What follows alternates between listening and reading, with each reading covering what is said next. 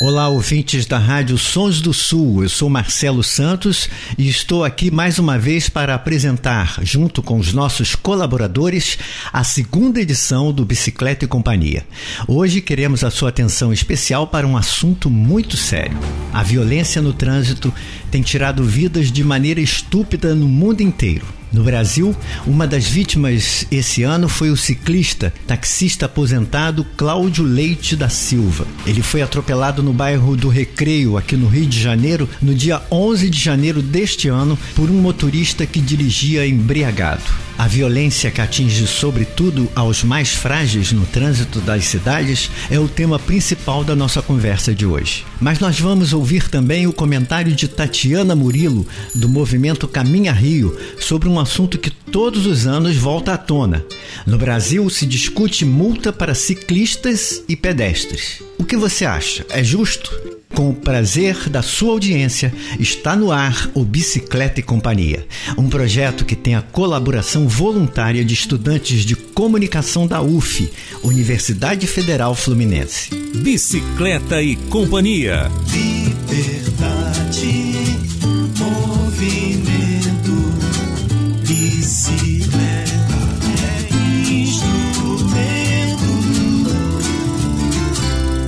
pauta de hoje nos causa tristeza porque podemos ser melhores no trânsito.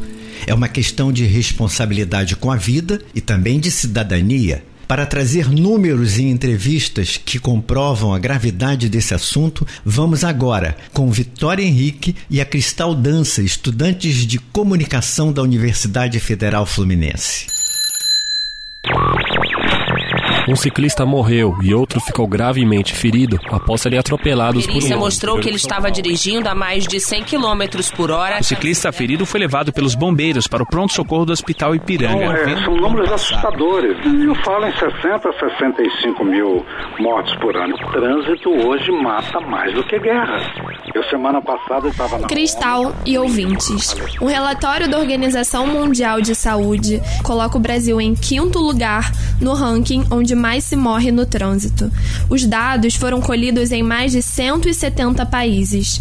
À frente do Brasil estão apenas Índia, China, Estados Unidos e Rússia. Pois é, Vitória. A violência no trânsito está entre os 10 motivos que mais matam no mundo inteiro. Entre os países latino-americanos, já é uma das cinco maiores razões de mortalidade. Nesse cenário, pedestres, ciclistas e motociclistas são os mais vulneráveis.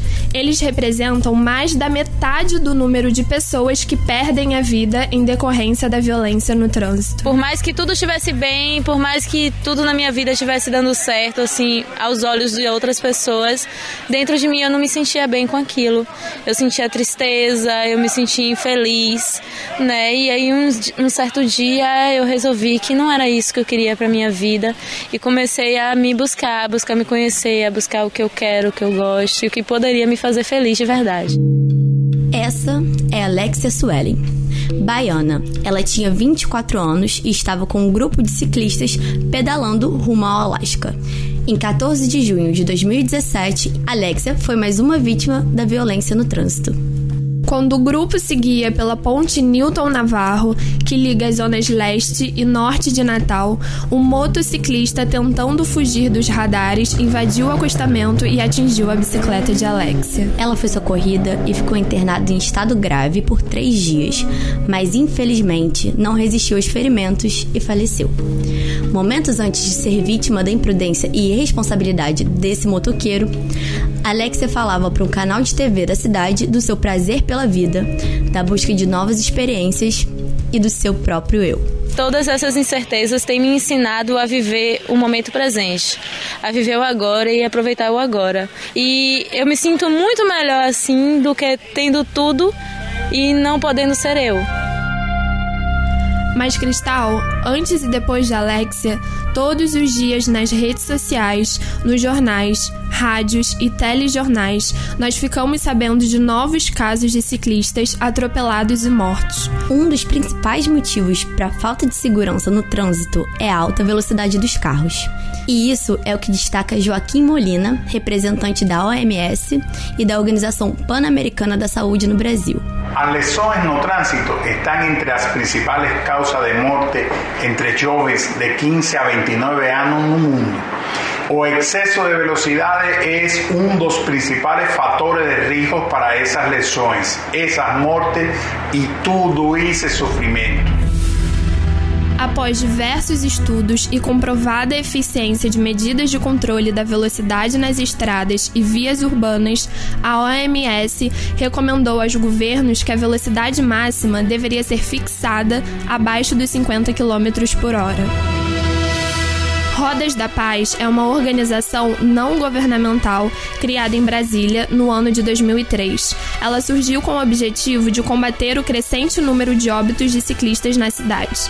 Para Bruno Leite, coordenador geral da ONG Rodas da Paz, o controle e fiscalização da velocidade dos automóveis são mecanismos eficientes e necessários, principalmente em vias urbanas de qualquer cidade brasileira. É, hoje a nossa principal bandeira aqui é tentar fazer um trânsito mais humano e que nas vias urbanas, onde você tem residência, você tem universidades, escolas, igrejas, a gente consiga reduzir essa velocidade.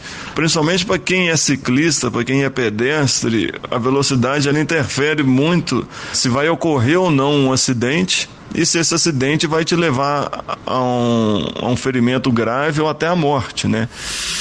A velocidade mais baixa permite ao motorista uma melhor percepção do que acontece à sua volta. Ele tem um tempo maior de frenagem e reduz consideravelmente os riscos. Além disso, o choque contra outro veículo, obstáculo ou pessoa se torna menos violento.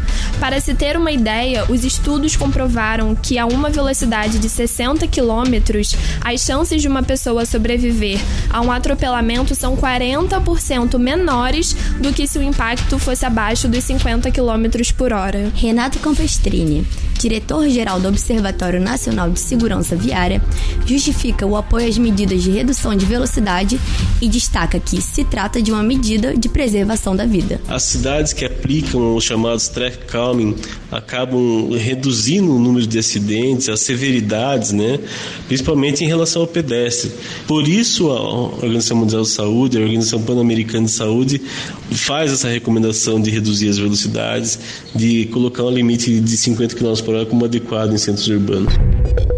Além da velocidade, outros fatores também contribuem para o elevado número de mortos e feridos ocasionados pela violência no trânsito. A bebida é uma delas. Para Renato Campestrini, do Observatório Nacional de Segurança Viária, evitar mortes e feridos no trânsito é também uma questão de atitude e cidadania, consciência quanto às regras e a necessidade de segui-las como parte do respeito entre as pessoas. A sociedade precisa mudar o conceito, mudar a sua, sua forma de agir como pedestres nas vias públicas, como ciclistas. Nós podemos mudar isso, está na, em nossas mãos.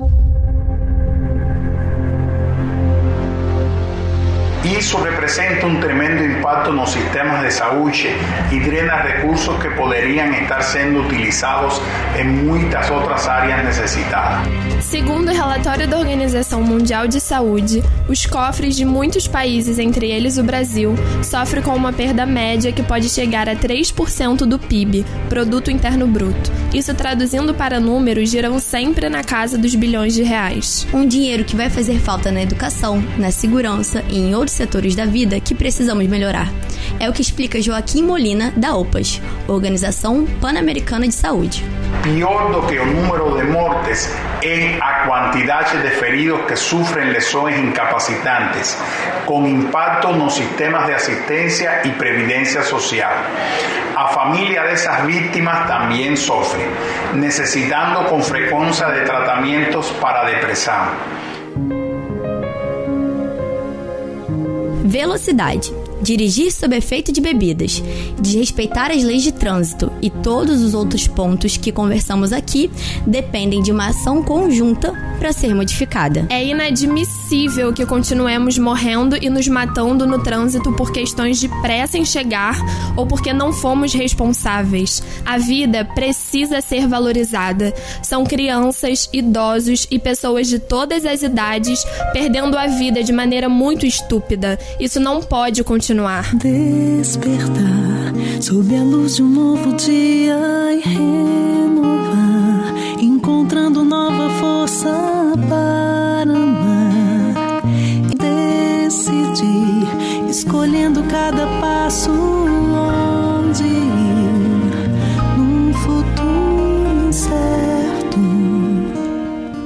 Bicicleta e Companhia espera todos os dias que possamos reduzir a zero esses números tão negativos sobre o trânsito. A pressa não pode ser mais importante que uma vida. E a irresponsabilidade ao volante precisa receber das autoridades em todos os lugares do mundo uma resposta rápida e eficiente.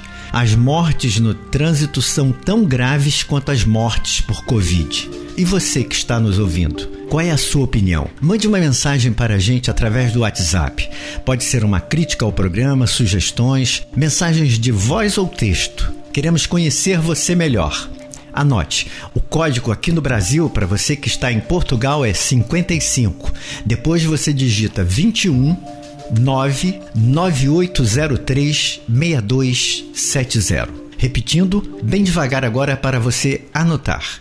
55 21 99803 6270. E depois de falar da violência causada por motoristas que usam o carro como uma arma, vamos ouvir agora o comentário de Tatiana Murilo do movimento Caminha Rio. Caminha Rio, um movimento pela mobilidade ativa.